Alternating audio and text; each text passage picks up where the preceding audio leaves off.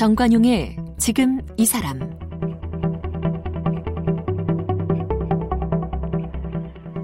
여러분 안녕하십니까 정관용입니다.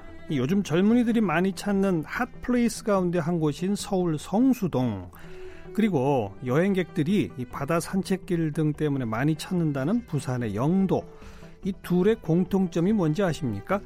바로 이 도시 재생 사업의 아, 대표적인 성공 사례라는 겁니다. 최근에 이 대규모 재개발, 뭐 개발 사업 이런 거 대신에 정비 사업들을 촘촘히 모아서 주거 환경을 개선하는 도시 재생 이게 전국적으로 큰 관심입니다. 그런데 또 도시 재생을 둘러싼 잡음 부작용도 만만치가 않아요. 뭐 서울 물레동의 예술 창작촌 예술가들이 들어가서 도시 재생을 해놨더니 집값이 오르고 결국 예술가들이 쫓겨나는 이른바 젠트리피케이션이 벌어지는 거. 한때 핫플레이스였던 서울 삼청동 또 경리단길 이런 데도 치세 없는 임대료에 원주민들 빠져나가고 개성 잃은 상권이 위기에 처했다고 하지 않습니까? 그래서 오늘 우리나라의 대표적인 도시 전문가이십니다. 서울시립대 도시공학과 정석 교수를 초대해서요. 진정한 의미의 도시 재생은 무언지 행복한 삶을 위한 도시의 요건에 대해서 이야기 나눠봅니다.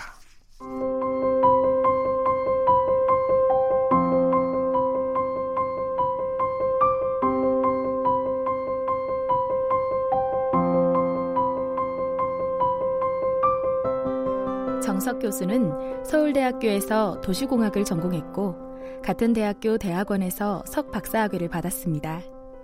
학위를 받은 후 13년 동안 서울시정개발연구원에서 근무했는데요. 북촌 한옥마을과 인사동 보전, 도시경관, 걷고 싶은 도시, 마을 만들기 등 여러 도시 설계 연구 프로젝트를 수행했습니다. 2004년 동부가 도시연구센터장을 맡아 중국과 북한의 도시를 연구했고요. 이후 가천대 도시계획과 교수를 거쳐 2014년부터 서울시립대 도시공학과에서 후학을 양성하고 있습니다. 또 현재 마을 아카데미와 지역 연구소 등에서 다수의 강연을 하고 있습니다. 국토해양부 장관 표창과 행정안전부 장관 표창, 그리고 서울시장 표창 등을 받았고요. 저서로는 나는 튀는 도시보다 참한 도시가 좋다. 도시의 발견 등이 있습니다. 서울시립대 도시공학과 정석 교수 나오셨습니다. 어서 오십시오. 안녕하세요. 네. 정석입니다. 네. 제가 처음 시작하면서 이 대규모의 뭐 도시 재개발, 개발 사업 이거 대신에 네. 이 촘촘한 정비를 이렇게 쑥 쌓아나가는 도시 재생 네. 이렇게 제가 이렇게 대비시켜서 얘기를 했어요. 네, 네. 잘한 겁니까? 맞습니다. 도시 재생 개념 정의 좀 해주세요. 그러니까 그 동안은 우리가 이제 개발 시대를 살았죠. 아마 뭐 1960년대부터 음. 최근까지 이 도시 개발 시대에는 도시를 빨리빨리 만드는 게 중요했어요. 네, 네. 그러니까 마치 도시를 물건처럼 음. 그리고 빨리 만들려면 분업화가 필요했고 그래서 이제 그리고 또 이제 중앙 집중형으로 음음. 국가가 계획을 세우면 지방이 실행을 하고 그리고 뭐 누구는 토지를 확보하고 누구는 도로를 건설하고 이런 식으로 이제 도시를 만들어 온 시대가 이제 도시 개발 시대라면 예, 예. 이제 최근부터 우리나라는 이제 인구가 감소하게 되고 그렇죠. 또 이제 경제 성장도 둔화되고 저성장이 네. 이어지고 그리고 특히 이제 문제인 거는 여전히 서울 수도권은 인구가 많고 밀집돼 있죠. 그래서 여전히 또 많은 뭐 집값 문제라든지 어. 이런 문제들이 있는 반면에 지방은 또 지방에 특히 이제 농산어촌 시골 마을은 공동화되죠. 또 그렇죠. 네. 또 지방에 이제 중소도시들의 원도심들은 텅텅 비고 있는. 음. 그래서 이제 이 문제 이런 문제들을 이제 자각하게 되고 이런 문제들을 근본적으로 풀어야 되는 시대가 바로 재생 시대 같아요. 네. 그래서 개발 시대와 재생 시대는 확연히 다르다. 음. 그래서 이제 우리가 이 재생 시대에 어떻게 해야 될 건지를 음. 좀잘 알고 그리고 제가 드리고 싶은 얘기는 도시를 개발 시대 물건처럼 봤다면 재생 시대에는 도시를 생명체로 보는 게 좋다. 도시가 생명체다. 그렇죠. 우리 국토가 서로 이어져 있는 한 몸 생명체다. 유기적으로 연결된 그렇죠. 생명체. 왜냐하면 이런 문제들이 서로 연관돼 있거든요. 예, 예. 그러니까 우리 국토를 한 몸 생명으로 본다면 지금 우리의 문제는 뭐냐면 서울 수도권 말하자면 음. 머리 부분은 음. 너무 비대해졌고 너무 열이 올라 있는 거죠. 예. 반면에 손끝 발끝은 이제 피가 돌지 않는. 예. 그래서 이렇게 우리 도시를 또는 나아가서는 국토를 한몸 생명처럼 보고 음. 지금 문제가 어디에서 비롯됐고 그러니까 대증요법이 아니라 근원적인 치료를 해야 될 때라고 생각을 해요. 개발 네. 시대와 재생 시대 지금 뭐 좋은 말씀 들었습니다만 네. 약간은 추상적이에요. 예, 예. 그냥 우리들 머릿속에 딱 떠오르는 거는 특히 구도심, 낙후한 지역, 네, 네, 네. 생활 환경도 불편하고 건물들이 낡고 네. 오래되고 예. 이런데 사람들은 모두 다 아, 조금만 기다리면 이거 재개발될 거야. 재건축 뭐 아파트도 예, 좀 몇십 년 지나면 아, 이거 재건축해야지. 우리는 머릿속이 다 그쪽으로 생각이 가 예, 있었다면 예, 이제는 그게 아니라 그걸 다시 살아나게끔 재생시켜보자. 살리자는 거죠, 이제는.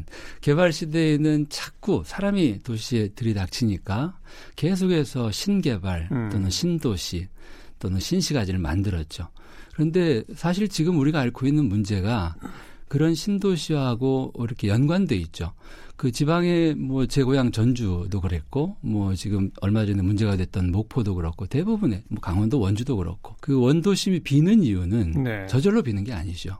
전주 같은 경우에도 서부신시가지를 개발하고 원도심에 있던 도청이 옮겨가고 어. 뭐 검찰청이 옮겨가고 어. 거기에 새로운 아파트 단지를 개발하면서 중산층이 이주를 옮겨가고. 하고 학군이 옮겨가고 어. 이러면서 이제 신도시는 채워지지만 원도심은, 원도심은 비게 되는 네, 거죠. 네. 그래서 과거에는 계속해서 경제가 이렇게 성장하고 할 예, 때는 그런 예. 신도시 신개발이 전체적으로 큰 문제가 없었을지 모르지만 그러니까 그렇게 신도시 음. 신개발하고 네. 그다음 또 문제가 되면 원도심은 싹 또 부신 다음에 다시 또 증축해 버리고 또 이랬었잖아요. 네, 네, 그런 어. 것들이 이제 그 개발 시대의 어떤 아. 전형적인 일이었다면 예. 지금은 그렇게 하면 할수록 문제가 더 꼬입니다.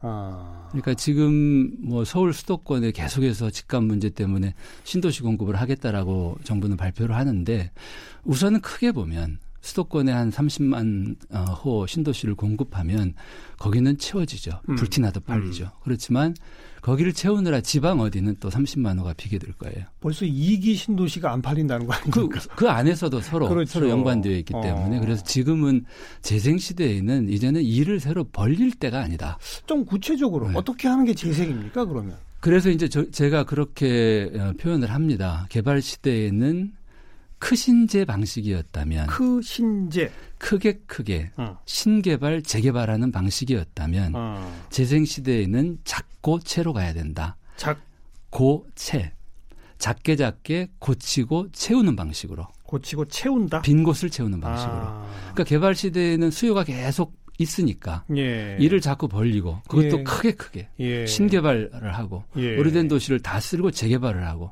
이랬다면 음. 지금 재생 시대에는 일을 크게 크게 벌릴 게 아니라 음흠. 작게 작게 비어 있는 곳을 채우고 오래된 것들을 고쳐서 고치고. 이래야 어, 성공할 수 있다는 거죠. 어. 우리 몸으로 비유하면 개발 시대는 청년기라고 볼 수 있고 네, 네. 이제 재생 시대는 중장년기입니다. 음. 계속해서 우리가 대규모 수술을 해서 몸이 감당을 못할 거예요. 음. 그러니까 이제는 어, 재생 시대에는 예. 어, 일을 크게 벌이지 말고 비어 있는 곳을 채우는 방식. 작게 작게 예. 고치고 빈 곳을 채워 나가는. 그렇죠. 네. 뭐 예를 들면 어 과거에 저 노무현 대통령 시절에 이, 이 지방과 이 수도권의 불균형을 해결하기 위해서 이 서울과 수도권에 있던 그 공기업들, 공공기관들 을 지방 지방 에 이전. 많이 이전했죠. 네. 저는 그 정책은 옳은 정책이라고 그러면서 봐요. 혁신 도시 만든다고 네, 그런데 이제 제가 조금 아쉬운 부분은 어. 그 공공기관을 새로운 신도시, 혁신 도시를 만들어서 옮길 게 아니라 아. 지방 중소도시에 원도심에 집어넣었으면 아. 이미 원도심은 비어가고 있는데 그러네요. 그러면은 그 원도심도 활성화가 되고 어. 도시가 이렇게 외곽으로 확산되지 않고 네. 소위 이제 compact city라고도 하고 요즘에는 압축 도시라고 도 하고 아, 맞는 그러니까 말씀이네요. 우리나라나 뭐 세계 도시들이 다 같은 과정을 겪어요. 음. 미국도 1940년대 50년대에는 이를테면 교회화라는 걸 했거든요. 맞아요. 이 기존 도시가 이제 환경이 안 좋아지고 또 자동차가 이제 대중화되고 하니까 중산층들을 예, 바깥으로 뺐죠. 음.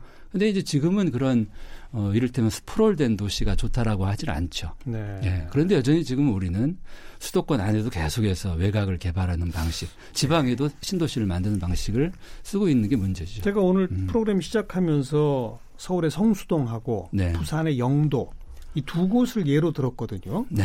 조금 좀 상세하게 설명해 봐 주세요. 청취자분들 그, 이해하기 쉽게. 뭐 저는 두 지역이 이제 뭐 성공한 사례다 또는 뭐, 뭐 실패한 사례다 이렇게 단정 짓고 싶지는 않아요. 아직도 하고 있는 곳인가요? 어, 여전히 음, 문제들도 음, 있고 음, 어떤 음. 성공의 가능성도 있다고 보죠. 어, 성수동 같은 경우에는 과거에는 공업 지역이었는데 그렇죠. 이제 자연히 이 공업 기능이 이제 쇠퇴하면서 또 많은 공장들이 빠져나가고 그 지역 전체가 이제 좀 가라앉게 되었고 예. 거기를 이제 뭐 수제화 거리라든지 이런 좀 특화 음. 시키기 위해서 노력을 했죠. 그리고 이제 또 그 도시 재생 사업의 어떤 시범 지역으로 지정이 되면서 이제 많은 또 재원이 투자가 되고 음. 이제 그 무렵에 어, 유명한 또 연예인들이 성수동 지역에 뭐 건물을 사기도 하고 음. 어떤 뭐뭐 뭐 연예 기획사가 이제 그쪽에 본사를 음. 짓기도 하고 이런 것들이 이제 그 지역에 어, 가치를 어, 자산 가치를 이제 올리면서 네. 어, 뭐 이를테면 핫한 동네가 되기도 했죠. 카페 같은 것도 네, 새로 네. 많이 들어서 그리고 요즘에 뭐 많은 어. 그 유명한 뭐 커피 저 브랜드도 들어오고 하는데 그래서 어, 이 문제를 이제 조금 우리 시민 여러분들이 이제 놓치기 쉬운 부분이 뭐냐면 결국 자본주의 도시에는 이 도시를 움직이는 보이지 않는 손 또는 음. 힘이 있습니다. 음. 어, 돈의 대표, 힘이죠. 돈의. 대표적인 힘이 자본 권력이고요. 그렇죠, 예. 그렇죠. 예. 그 다음에 이제 정치 권력이죠. 예. 자본 권력은 도시도 먹이처럼 생각하죠. 음. 그러니까 왜냐하면 자본 권력은 돈이 어, 풍부하니까 뭐든 할 수 있죠. 그리고 자꾸 증식해야 하니까. 그럼요. 음. 그러면은 이, 이 자본 권력들이 이제 도시를 특히 부동산을 통해서 이익을 얻는 방법은 어, 이미 가격이 올라가 있는 곳은 어, 매력이 없죠. 네, 어, 네. 평가 절하돼 있는 예. 누구도 관심 갖지 않는 그곳에서 그곳에 음. 투자를 해서 자산 가치를 올리고 어. 이미 올라가면 더 이상 거기에 어, 머물러 있을 이유가 없죠. 빠져나가죠. 팔고 나가고. 그렇죠. 어. 그러니까 이제 이런 자본 권력의 속성은 우리 국가나 지방자치단체는 순진한 마음으로 음. 어떤 그 노후된 지역, 쇠퇴된 지역에 투자를 합니다.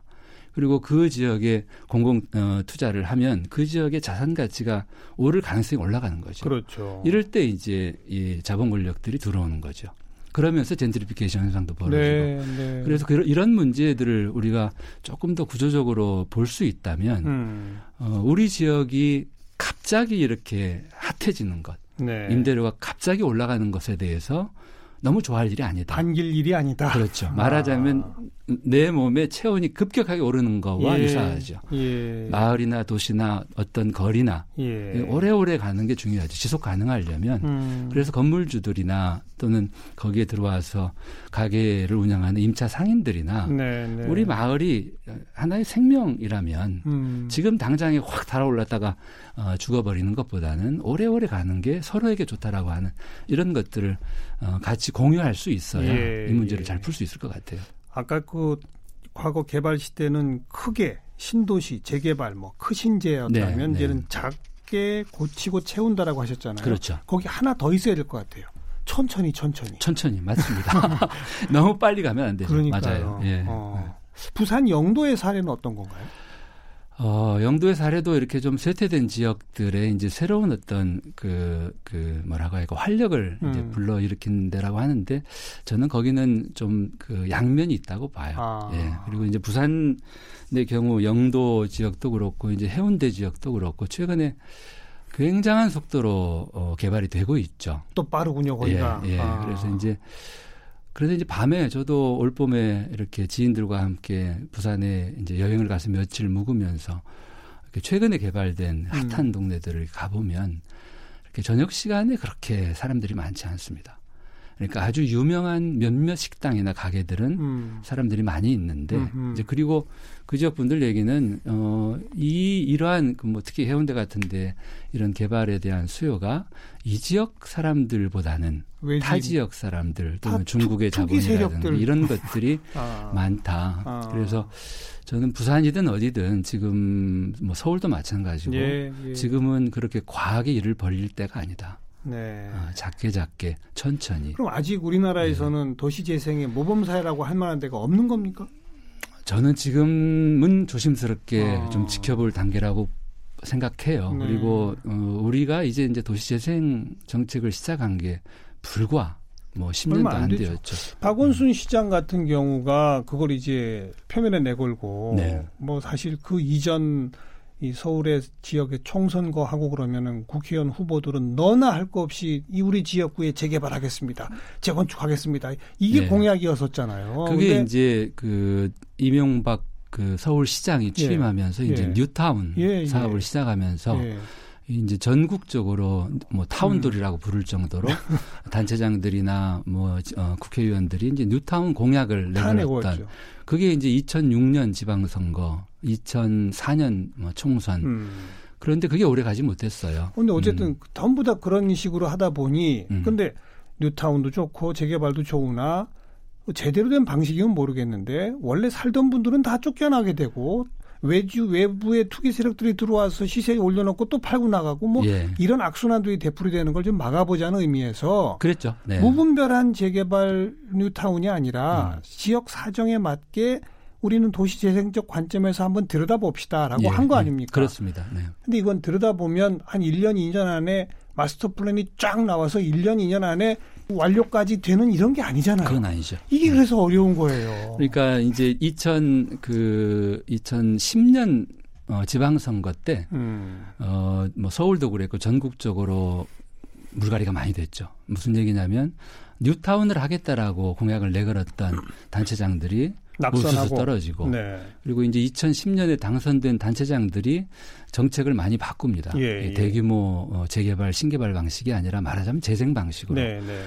그리고 이제 2014년 선거에서 이제 재선을 한 단체장들이 그리고 그 무렵에 이제 전국적으로 미분양 사태 네. 그리고 뭐 이런 더 이상의 뭐 뉴타운 재개발이 안 된다는 것을 깨닫고 예. 그 뉴타운 어, 저, 저 도시재생법이 제정이 되고 예. 이제 문재인 대통령이 후보 시절에 이제 도시재생 사업을 어, 상당한 재원을 들여서 하겠다 음. 어, 도시재생 뉴딜 사업 네, 공약을 네. 했고 그래서 이제 지금 어, 불과 2년 전부터 이제 국토부가 어, 도시재생 사업을 어, 하는 단계죠. 시작 단계다. 예, 그래서 그리고 지금 음. 옛날 방식이 아니기 때문에 이건 정말 1년, 2년, 2년, 3년 안에 눈앞에 가시적 성과가 딱 나오는 게 아닌 거죠. 그렇게 볼 수는 없을 것 같아요. 예. 아.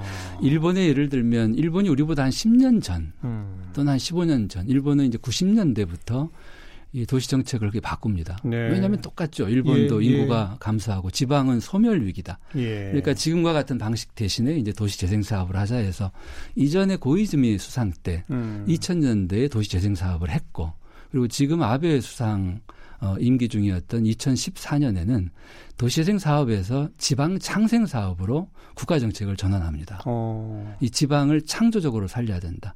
그러니까 도시를 재생하자 해서 한 걸음 더 나간 거예요. 거네요. 이제는 어. 대도시 수도권이 아니라 지방을 네. 살려야 된다. 창의적으로.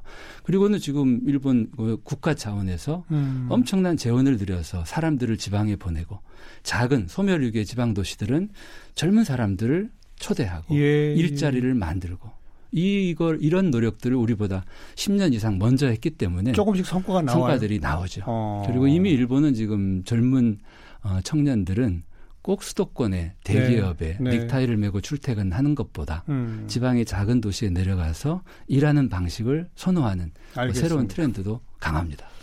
교수님이 쓰신 책 제목 가운데 나는 튀는 도시보다 참한 도시가 좋다. 네. 참한 도시가 뭐예요? 도시를 우리는 사람에 비유해도 좋을 것 같아요. 사람이나 도시나 우선은 좀 진실되고 그리고 어, 고유한 맛이 있죠 사람들은 음, 저마다 음. 그러니까 아주 수수하고 그 네, 사람만의 네. 매력 도시도 똑같다고 봐요 그 제가 그 책을 쓸 무렵에 정말 우리나라 거의 대부분 단체장들이 해외 도시를 꼭 갔던 데가 두바이였어요. 아. 어, 두바이를 우리는 보고 배워야 된다. 사막 위에다 그냥 인공으로 완전히 만들어 두바이는 물려받은 게 없는 도시이기 네. 때문에 인공으로 승부를 네. 거는데 네. 우리 대한민국 도시들은 자연에 그렇죠. 역사에 어. 이 숱한 그 보석과 같은 자산을 가지고 있는데 그걸 보지 못하고 두바이를 따라가자고 하는 게 너무 화가 나서 그 책을 썼죠. 그렇군요. 그렇게 어, 남들도 다 가지고 있는 것들, 그 튀는 것들을 쫓기 말고, 전에 어. 내가 가진 소중한 보물들을 좀 알고 예. 그것을 드러내는 것, 그것이 예. 곧 참한 도시다. 예. 그렇게 표현을 했던 거죠. 두바이 말고 우리가 진짜 배워야 할 외국 도시라면 어떤 데가 있을까요? 어, 뭐 제 책에도 그 도시의 발견이라는 책에도 소개를 했는데 그 저는 뉴질랜드 크라이스트처치 사례를 음. 자주 어, 소개를 합니다. 그 다큐 영화제 EBS 그 출품작이기도 해요. 얀 겔의 위대한 실험이라는 영화에도 소개가 됐는데 이 크라이스트처치 시가 2011년에 지진이 일어나서 도심부가 예. 파괴됩니다. 예. 그 파괴된 도심 재건 계획을 담당한 분이 바로 얀 겔 유명한 건축가이고 도시 설계가예요. 어. 덴마크에. 어. 이분 이 팀들이 현지에 와서 가장 먼저 한 게 크라이스트처치 시민들한테 물어본 거예요. 음. 우리가 재건 계획을 이제 세워야 되는데 시민 여러분들은 어떤 도시로 원합니까? 음. 50만 시민 가운데 10만 6천 명이 응답을 해요. 음. 그 10만 6천 건을 분석을 했죠. 어. 굉장히 다양하지만 공통점이 두 가지예요. 첫째는 저층의 도시를 만들어 달라. 아. 그리고 두 번째는 과거의 기억을 최대한 남겨달라. 아. 그래서 그 시민들의 뜻에 맞게 재건 계획을 세워요. 음. 6층 이하로. 음. 그런데 이번에는 건물주와 개발자들이 반대합니다. 그러겠죠. 이분들은 다 철거하고 고층 도시로 원했던 거죠. 이왕 새로 짓는 거. 그렇죠. 예. 60층짜리가 낫지. 예.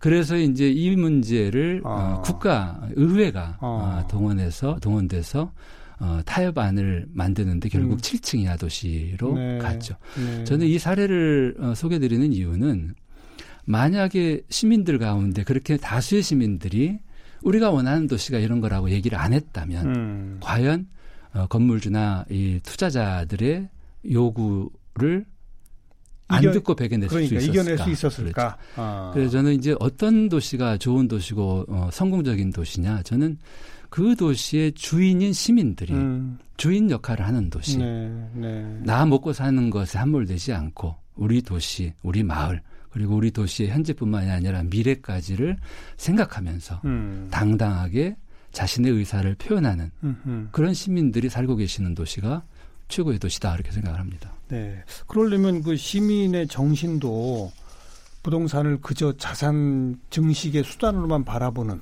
네. 그 정신에 머물러 있어서는 안 될 거 아닙니까? 당연하죠. 그렇죠. 네.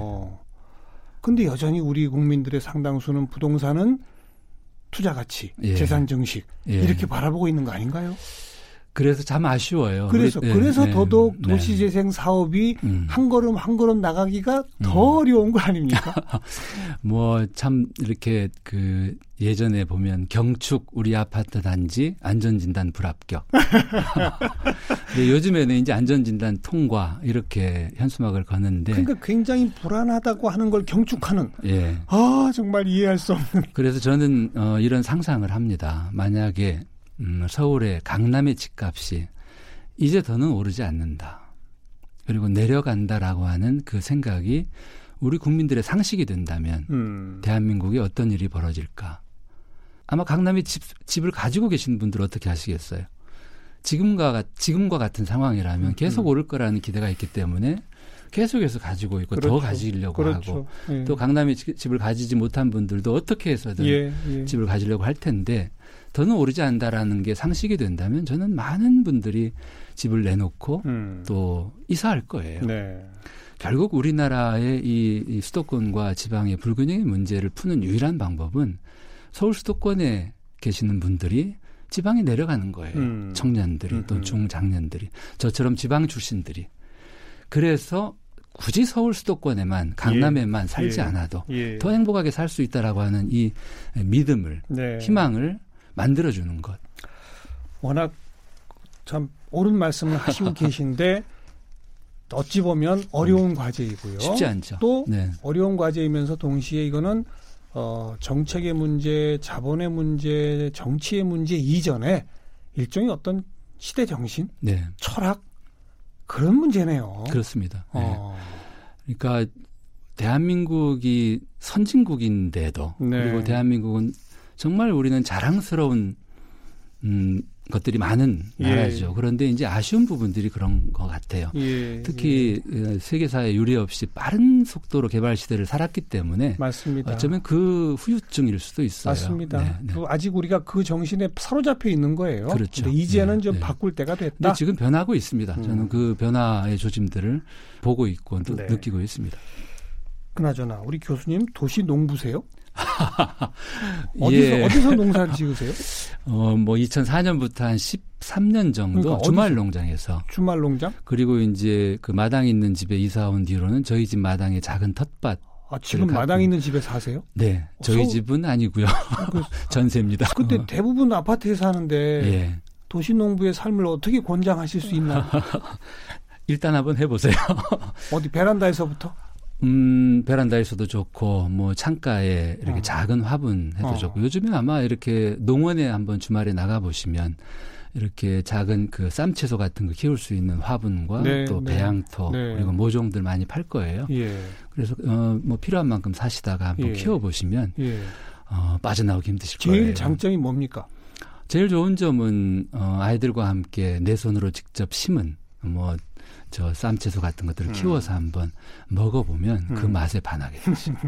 그리고 이렇게 생명을 키우는 재미를 음. 우리 어른들뿐만이 아니라 아이들이 느낍니다. 네, 네. 그래서 이 도시 농업, 도시 텃밭은 저는 정말 강추. 음. 음. 그 제가 이제 그 텃밭에서 발견한 보물들이라는 그 글을 신문에 예. 썼던 적이 있어요. 뭐 예. 첫 번째 보물은 세상에서 가장 맛난 음식들. 음. 그리고 이렇게 농사를 지어 보면 생명을 키우는 지혜를 또 깨닫게 됩니다. 음, 어 근데 이 저이 농작물들뿐만이 아니고 저는 이제 아이를 넷을 키웠는데 네, 네. 이 뭐 상추를 키우는 거나 아이를 키우는 거나 또 학교에서 학생들을 가르치는 거나 예. 원리는 똑같은 것 같아요. 예. 예. 그리고 이제 또 하나 제가 얻은 보물은 밭에 가서 일을 한 것 같은데 음. 생각해 보면 쉬고 온 것 같고 네. 내가 이렇게 밭을 돌본 것 같은데 어찌 보면 밭이 나를 돌봐주고 음. 나를 치유해주고 음흠. 나에게 자유를 어, 느끼게 해주고. 네. 그래서 정말 텃밭 어, 경험은 참 좋은 특히 중장년들에게도 음. 참 좋고 우리 네. 아이를 둔 젊은 부부들에게도 강추합니다. 음. 음. 그러면 철학도 바뀔 것 같아요. 많이 바뀌었죠. 네. 음. 아파트 다들 사시는데 어떻게 여쭤봤더니 정답을 딱 주셨네요. 요즘 진짜 화분에다 키우는 쌈채소. 그럼요. 이거 아주 네. 인기입니다. 네. 어. 저는 그 어느 해 여름에는 이 우리 아이들이 다 맥주를 잘 먹어요. 그래서 이제 페트병이 수북이 쌓여서 네. 그 페트병 윗부분을 잘라가지고 페트병을 이렇게 줄줄이 벽에 이렇게 매달아서 어. 페트병 화분을 만든 적도 있어요. 어. 그러니까 꼭 이렇게 땅이 없어도 예, 예. 우리가 입체적으로 음. 어, 뭐 작게 아이디어를 내면 농사 짓는 방법은 뭐 많을 거예요. 네. 네. 오늘은 앞으로 우리가 가야 할 방향 이 도시 재생에 대한 생각 같이 나눠봤습니다. 서울시립대 도시공학과의 정석 교수였습니다. 오늘 교수님 고맙습니다. 네, 고맙습니다.